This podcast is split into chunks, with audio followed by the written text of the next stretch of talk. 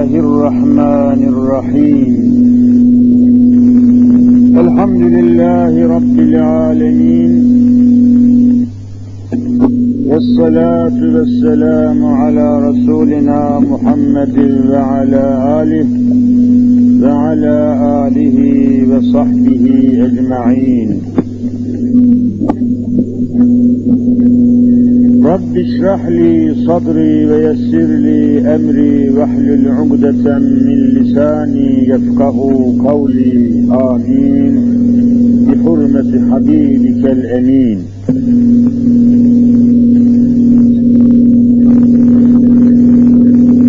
الصلاة والسلام عليك يا رسول الله الصلاة والسلام عليك يا حبيب الله الصلاة والسلام عليك يا سيد الأولين والآخرين.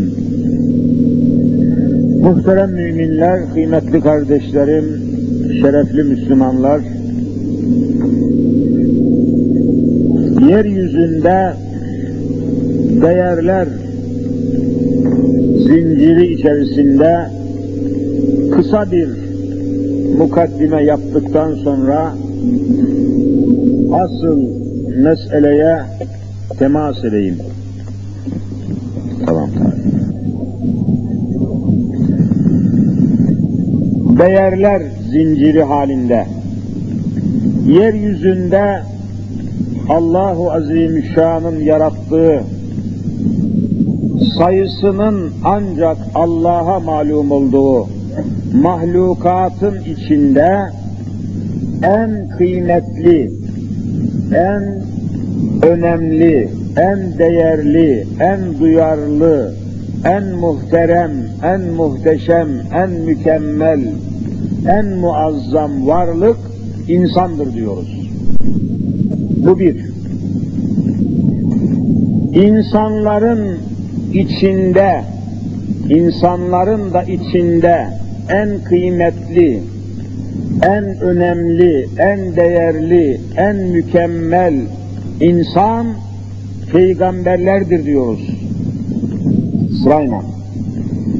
Peygamberlerin de içinde en muhteşem, en muhterem, en muazzam, kevni mekana peygamber, ahir zamana peygamber, kıyamete kadar gelecek olan insanlara peygamber olarak gönderilen Hazreti Muhammed Mustafa'dır diyoruz. Allahümme salli ala Muhammed. Değerler zinciri halinde.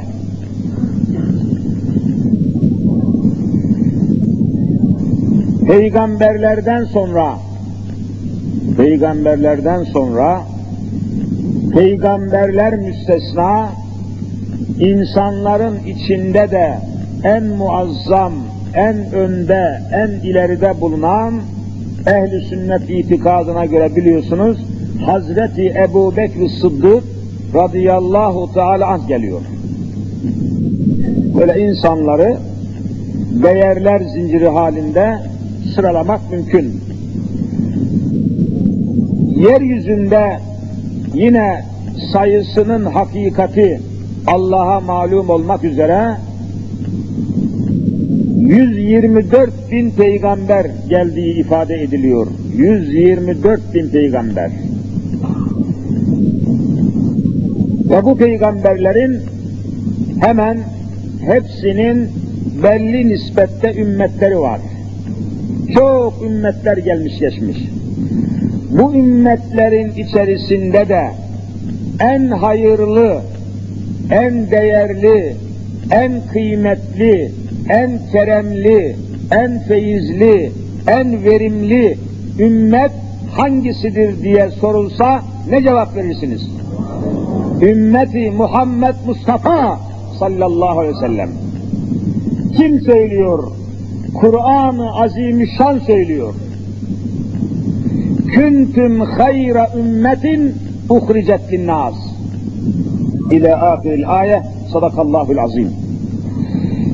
Yeryüzünde Hazreti Muhammed Mustafa sallallahu teala aleyhi ve selleme kadar gelmiş ve geçmiş peygamberlere ümmet olanların içinde ve ondan sonra kıyamete kadar devam edecek olan ümmetlerin içinde en hayırlısı, en değerlisi, en kıymetlisi, en önemlisi, en şereflisi, en keremlisi Hazreti Muhammed Mustafa sallallahu aleyhi ve selleme tabi olan ümmetlerdir deniyor. İşte Allah'a sonsuz, sınırsız ve sayısız hamdolsun ki o ümmetlerin içinde inşallah biz de varız, biz de bu şerefe, bu değere malik bulunuyoruz. Allahu Teala bu şerefle ebedi aleme göçmeyi nasip eylesin. Değerlendirme içerisinde yerimizi kısa bir tespit ile böylece beyan ettikten sonra, böylece ifade ettikten sonra geçelim veladet-i nebeviye, yani Peygamberimiz Efendimizin doğumları münasebetiyle fazla uzatmamak kaydıyla duygu ve düşüncelerimizi kısaca size arz etmeye ve zamanımızın fazla geçmiş olması, zeminimizin de fazla sıcak olması sebebiyle kısa tutmak suretiyle arz etmeye devam edeyim. Kardeşler, yeryüzüne artık en son gelen ve kendisinden sonra kıyamet sabahına kadar başka bir peygamber gelmeyecek olan son peygamber Ahmed-i Mahmud-u Muhammed Mustafa sallallahu aleyhi ve sellem. Artık başka peygamber yok. Onun yeryüzüne gelişi diğer peygamberlerin yeryüzüne gelişinden farklı. Çok farklı. Ve muhtelif sebeplerle açıklandığı gibi Resul-i ahir zamanın dünyaya gelişini yeryüzünde bazı fevkalade hadiseler bütün yeryüzüne hissettirmek istedi. Çok olaylar var. Hepsini burada sıralayacak değilim. Benim çok dikkatimi çeken bir şey var. O da çoğunuzun bildiği gibi kainatın efendisinin yeryüzünü teşrif etmeleri, dünyanın dört bir tarafında fevkalade hadiselere sebep oldu. Bunlardan bir tanesi de İran'da meydana geliyor. İran o zaman Pers İmparatorluğu diye geçiyor. Pers İmparatorluğu veya diğer bir ifadeyle Farisi Pers. Paramız hiç dünyamızda hissetmedikçe evet yangınlar devam edecek. Yangınlar devam edecek. Kültürümüz yanıyor. Haysiyetimiz, şahsiyetimiz, kimliğimiz yanıyor.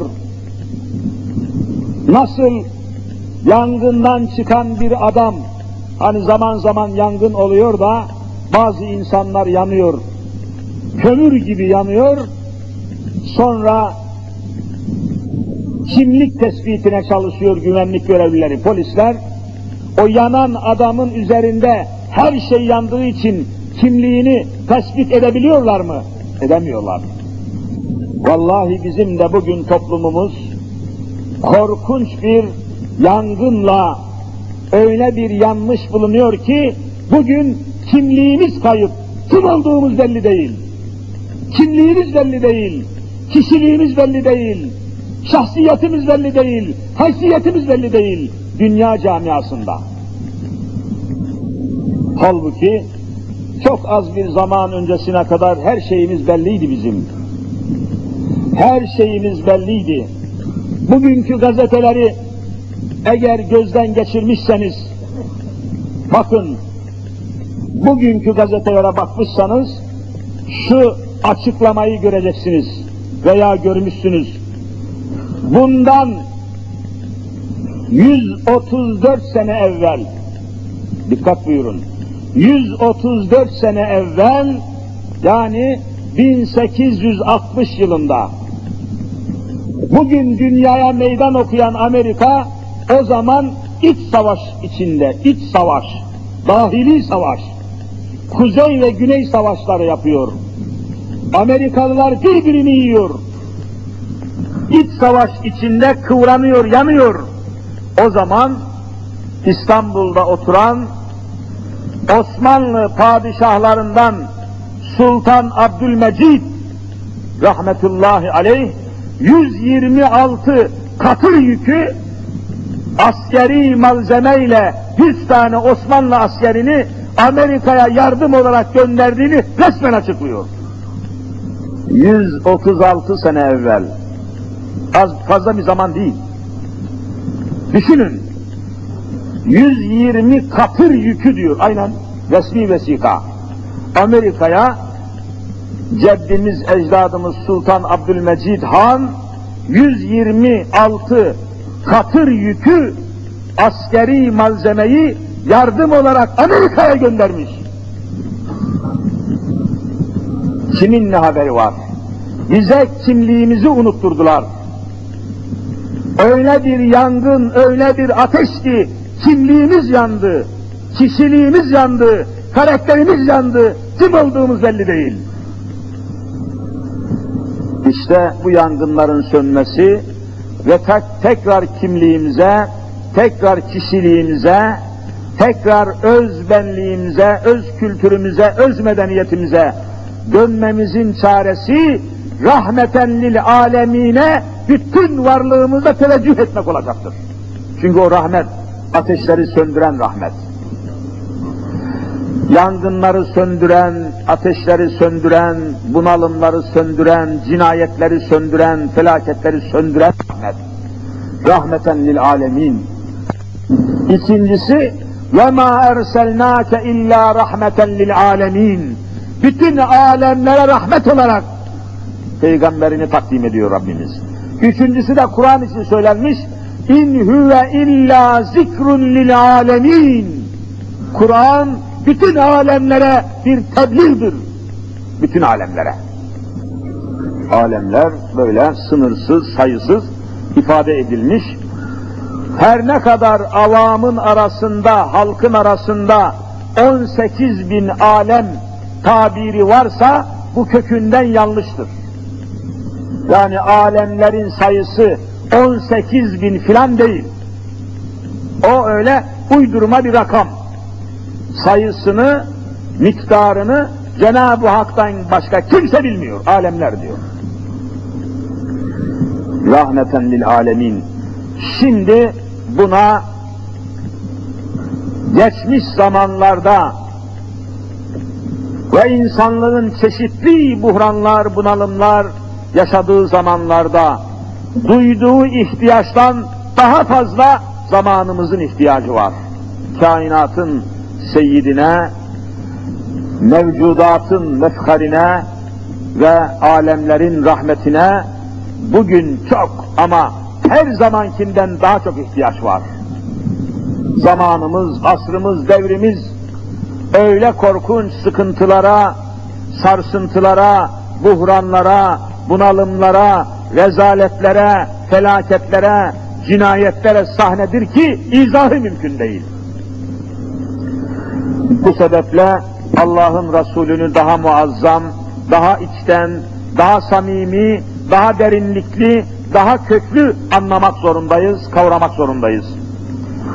Fakat ne yazık ki bütün gözlerin ve gönüllerin Hazreti Muhammed Mustafa sallallahu teala aleyhi ve selleme çevrildiği bir sırada hakikaten bilerek veya bilmeyerek bütün beşeriyet gözünü, yüzünü ve yönünü Hazreti Muhammed'e çevirmiştir şu anda. Yeryüzü çok muhtaç ona.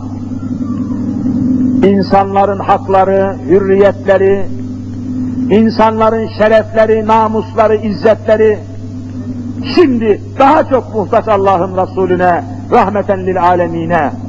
Böyle bir sırada, böyle bir ortamda bilhassa Türkiye'deki Müslümanlar çözümsüz kalan, hiçbir meselesi çözülemeyen, hakları ve hürriyetleri alınamayan Türkiye Müslümanlarının bütün umutlarını, bütün arzularını, bütün teveccühlerini Allah'ın Resulüne teslim edecek bir noktada bulundukları sırada Türkiye'de bir adam kalkıyor, genç bir adam. Yaşı itibariyle genç ama kafasında hiçbir şey olmayan, bir takım insanların şişirdiği, masonların pişirdiği, Amerika'nın devşirdiği şerefsiz bir adam, köksüz bir adam, soysuz bir adam kalkıyor, demokrasi adına bir parti, bir hareket başlatıyor ve bizim hareketimiz Muhammed'i aşacaktır diye konuşuyor. Muhammed'i aşacağız diyor. Türkiye'de bizim hareketimiz diyor, demokrasi hareketimiz Muhammed'i aşacaktır diyor. Bu şerefsiz ve namussuz adam. Öyle bir ortamda ki bütün gönüller Hz. Muhammed'e teveccüh etmişken, hiçbir meselemiz çözülmemiş. Şu anda kardeşler açık söylüyorum, dünya üzerinde bizim memleketimiz kadar hadiselerin düğümlendiği, devletin kilitlendiği, hiçbir meselenin çözülemediği hiçbir ülke kalmadı bizden başka.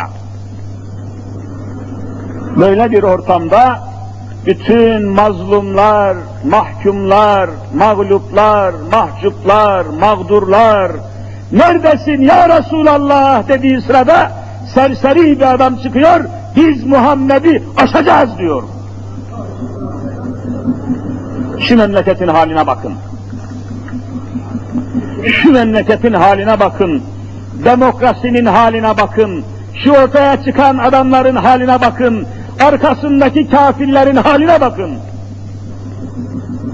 Müminler, her günden ve günkünden daha çok dikkatli olmamız lazım. Hesaplı olmamız lazım, ayarlı olmamız lazım, duyarlı olmamız lazım. Tarih ortada, tarihi hadiseler ortada, insanların hak ve hürriyetleri tarihte nasıl yerine gelmiş, nasıl ortaya çıkmış, azıcık malumatı olan, azıcık tarihi karıştıran, azıcık insanlık tarihini bilen herkes duruma vakıf olacaktır. Bakınız, öyle bir ortamda, öyle bir ülkede, öyle bir bölgede, öyle bir toplumda Hazreti Muhammed Mustafa dünyaya geliyor ki, öyle bir ortam, öyle bir toplumdaki, siz de biliyorsunuz o toplum, cahil Arap toplumu, kız çocuklarını, misal olsun diye söylüyorum, kız çocuklarını belli bir yaşa geldikten sonra, en son elinden tutulup beraber babasıyla yürüyecek hale gelinceye kadar o kız çocuklarını diri diri çölde açtıkları çukurlara ve kuyulara diri diri kendi elleriyle gömüyorlardı. Bunu bütün dünya yazıyor. Ve Kur'an-ı Kerim de haber veriyor. وَاِذَا الْمَلْعُودَةُ سُئِلَتْ بِاَيْ ذَنْبٍ كُتِلَتْ Kur'an damga basıyor hadiseye. Neydi o diri diri toprağa gömülen kız çocuklarının günahları?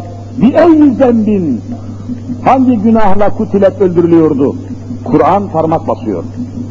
Bir gün Allah Resulü'nün huzuruna Badiye'den bir bedevi geldi.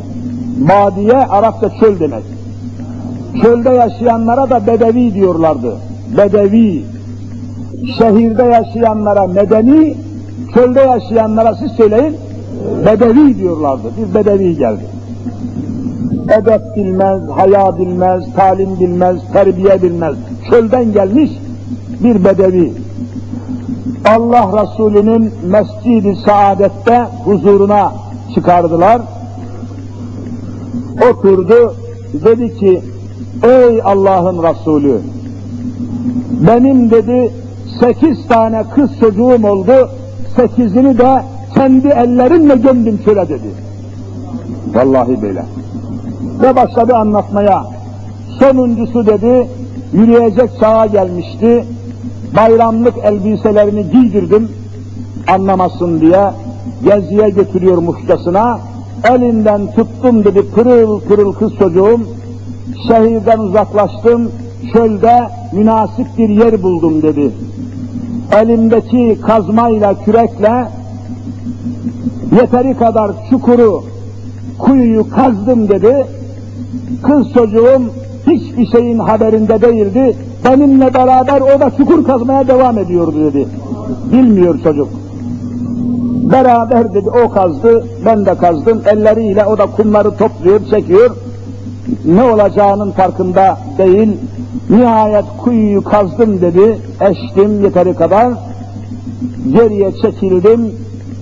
Kızımın dedi sırtına tekmeyle vurduğum gibi kuyunun içine düşürdüm. Babacığım diye dedi feryat etti çocuk dedi ve gözlerim dikti bana bakmaya başladı.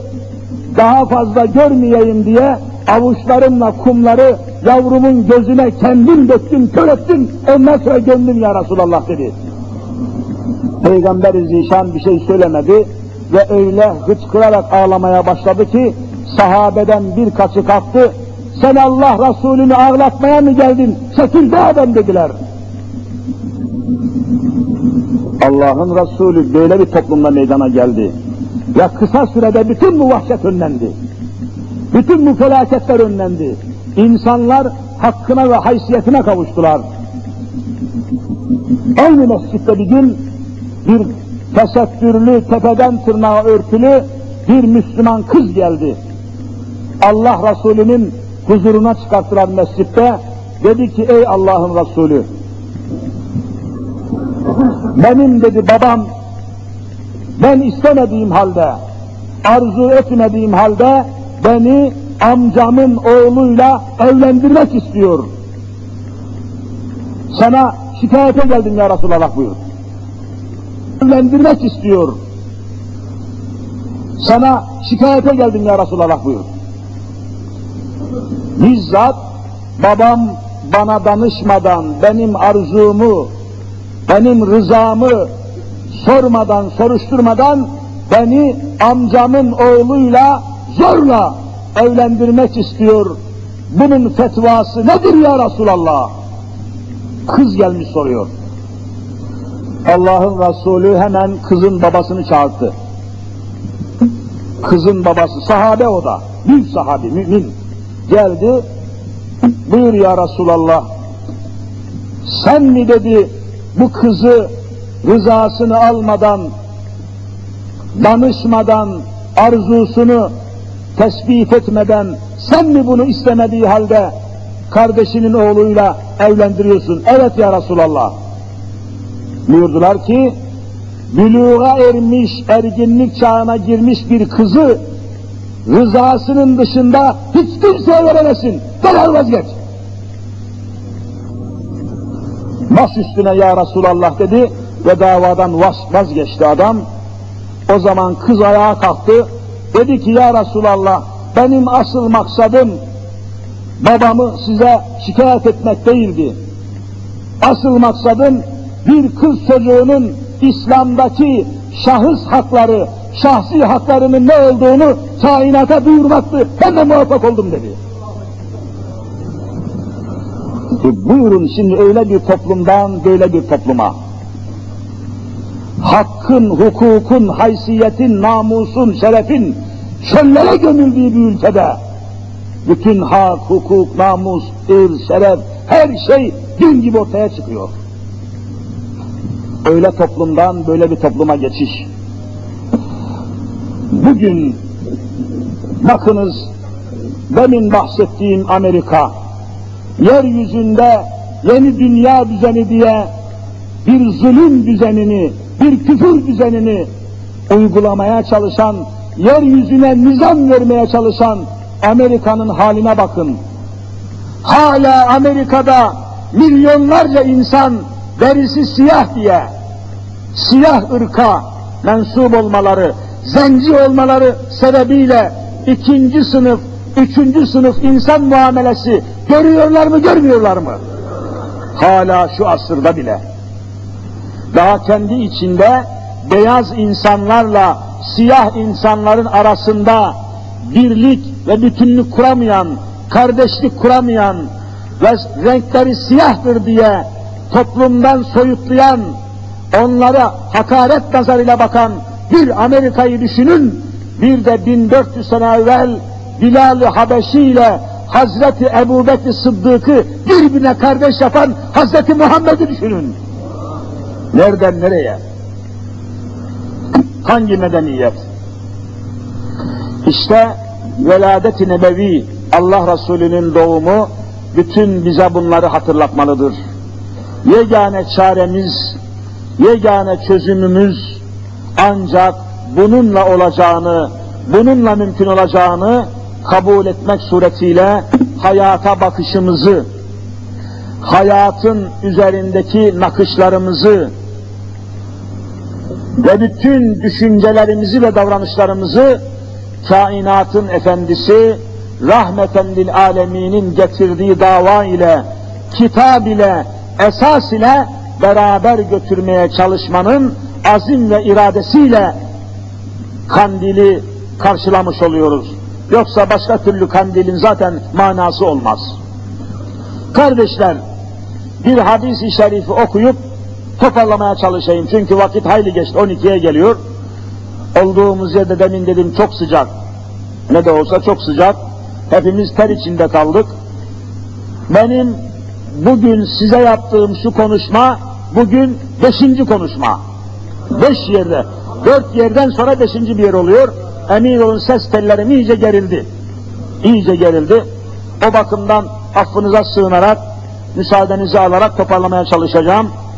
Şimdi her peygamber gibi, hani beşer olması hasebiyle, İnnemâ ene beşerun mislüküm, sizin gibi ben de etten kemikten bir insanım buyurması hasebiyle Allah'ın Resulü dünyadan tabii göçtü. Dünyada kaç sene yaşadı siz söyleyin? 63 sene yaşadı. Fazla bir yaşayış sayılmaz bu. Bir bakıyorsunuz peygamberlerin içinde öyleleri var ki mesela bir tanesi Nuh aleyhisselam. Sadece peygamber olarak kavminin içinde Kur'an'ın verdiği rakama göre فَلَبِسَ ف۪يهِمْ اَلْفَ سَنَهْ اِلَّا خَمْس۪ينَ آمَنْ ayetine göre 50 eksik 1000 sene yaşadı diyor. Ne demek 50 eksik 1000 sene? 950 sene yaşamış. O da peygamber Nuh aleyhisselam. 950 sene peygamber olarak kavminin içinde kaldı diyor. Ama kainatın efendisi 63 sene. Ne kadar az. Ama ektiği tohumlar, getirdiği kitap, kainatı kaplayan bir kitap. Çok yaşamanın bir anlamı yok. Allah'ın nizamını yaşam. Allah'ın nizamını bir saat yaşayan 100 sene yaşamaktan daha hayırlıdır. Nizam-ı ilahiyi en mükemmel yaşayan adamın 1 saniyesi 1 yıl, 1000 yıl gibi bir mana ifade eder. Çok yaşamak değil, hakkı yaşamak önemlidir. O da diğer peygamberler gibi dünyadan göçmüş oldu. Ama bakınız buyuruyor ki تَرَكْتُ ف۪يكُمْ اَمْرَيْنِ لَنْ تَضِلُّوا مَا تَمَسَّكْتُمْ بِهِمَا كِتَابَ اللّٰهِ وَسُنَّةَ رَسُولِ اللّٰهِ. Ey müminler, ey ümmetim, ey ümmeti Muhammed, terakki fiküm, sizin içinizde emreyni, 2 esas bıraktım. Tereke, hani bir insan vefat edince arkada bıraktığı şeye ne deniyor? Tereke, bıraktığı şeyler. Size 2 temel esas bıraktım. Sizi yalnız bırakmadım, sizi başıboş bırakmadım. Sizi kendi halinize bırakmadım. Sizin içinizde 2 tane hakem, 2 tane kaynak bıraktım. Ne olacak? لَنْ تَضِلُّوا مَا تَمَسَّكْتُمْ بِهِمَا. O 2 kaynağa sımsıkı yapıştığınız sürece siz sapıklığa düşmeyeceksiniz, ayak altına düşmeyeceksiniz. Ezilmeyeceksiniz, hakarete maruz kalmayacaksınız, yeryüzüne hakim olacaksınız. Ama hangi şartla? لَنْ تَضِلُّوا مَا تَمَسَّكْتُمْ بِهِمَا O iki kaynağa sımsıkı yapıştığınız müddetçe. Şart koşu yapışacaksınız. Nedir bunlar? Kitaballah. Ne demek? Allah'ın kitabı Kur'an. Bütün tazeliğiyle duruyor önümüzde. İkincisi ve sünnete Rasulillah. Ne demek? Allah Resulünün sünneti. O da duruyor önümüzde. İşte bu iki kaynağa, bu iki esasa, bu iki temele bağlı kaldığınız sürece sapıklığa, çarpıklığa, zarurete, sıkıntıya, felakete, musibete, sefahete, sefalete düşmeyeceksiniz diyor. Eğer bugün sıkıntıya düşmüşsek, eğer bugün sapıklığa düşmüşsek, bunun sebebi vallahi kitaptan ve sünnetten uzak düşmemizden kaynaklanıyor. Allahu Teala en kısa zamanda toparlanmayı ve 2000 yılına kavuşmadan İslam'ın devletine kavuşmayı cümlemize müyesser eylesin inşallah. Hak Teala uzaktan yakından gelerek saatlerce şu sıcak zeminde onun rızasını ve rahmetini umarak, Resulünün de şefaatini umarak bekleyen siz kardeşlerime Rabbi Rahim-i Zülcelal rızasını, rahmetini ve rahmeten lil aleminin şefaatini nasip eylesin inşallah. Amin. Velhamdülillahi Rabbil alemin. El Fatiha. Hocam Hüseyin Toprak burada. Kendisi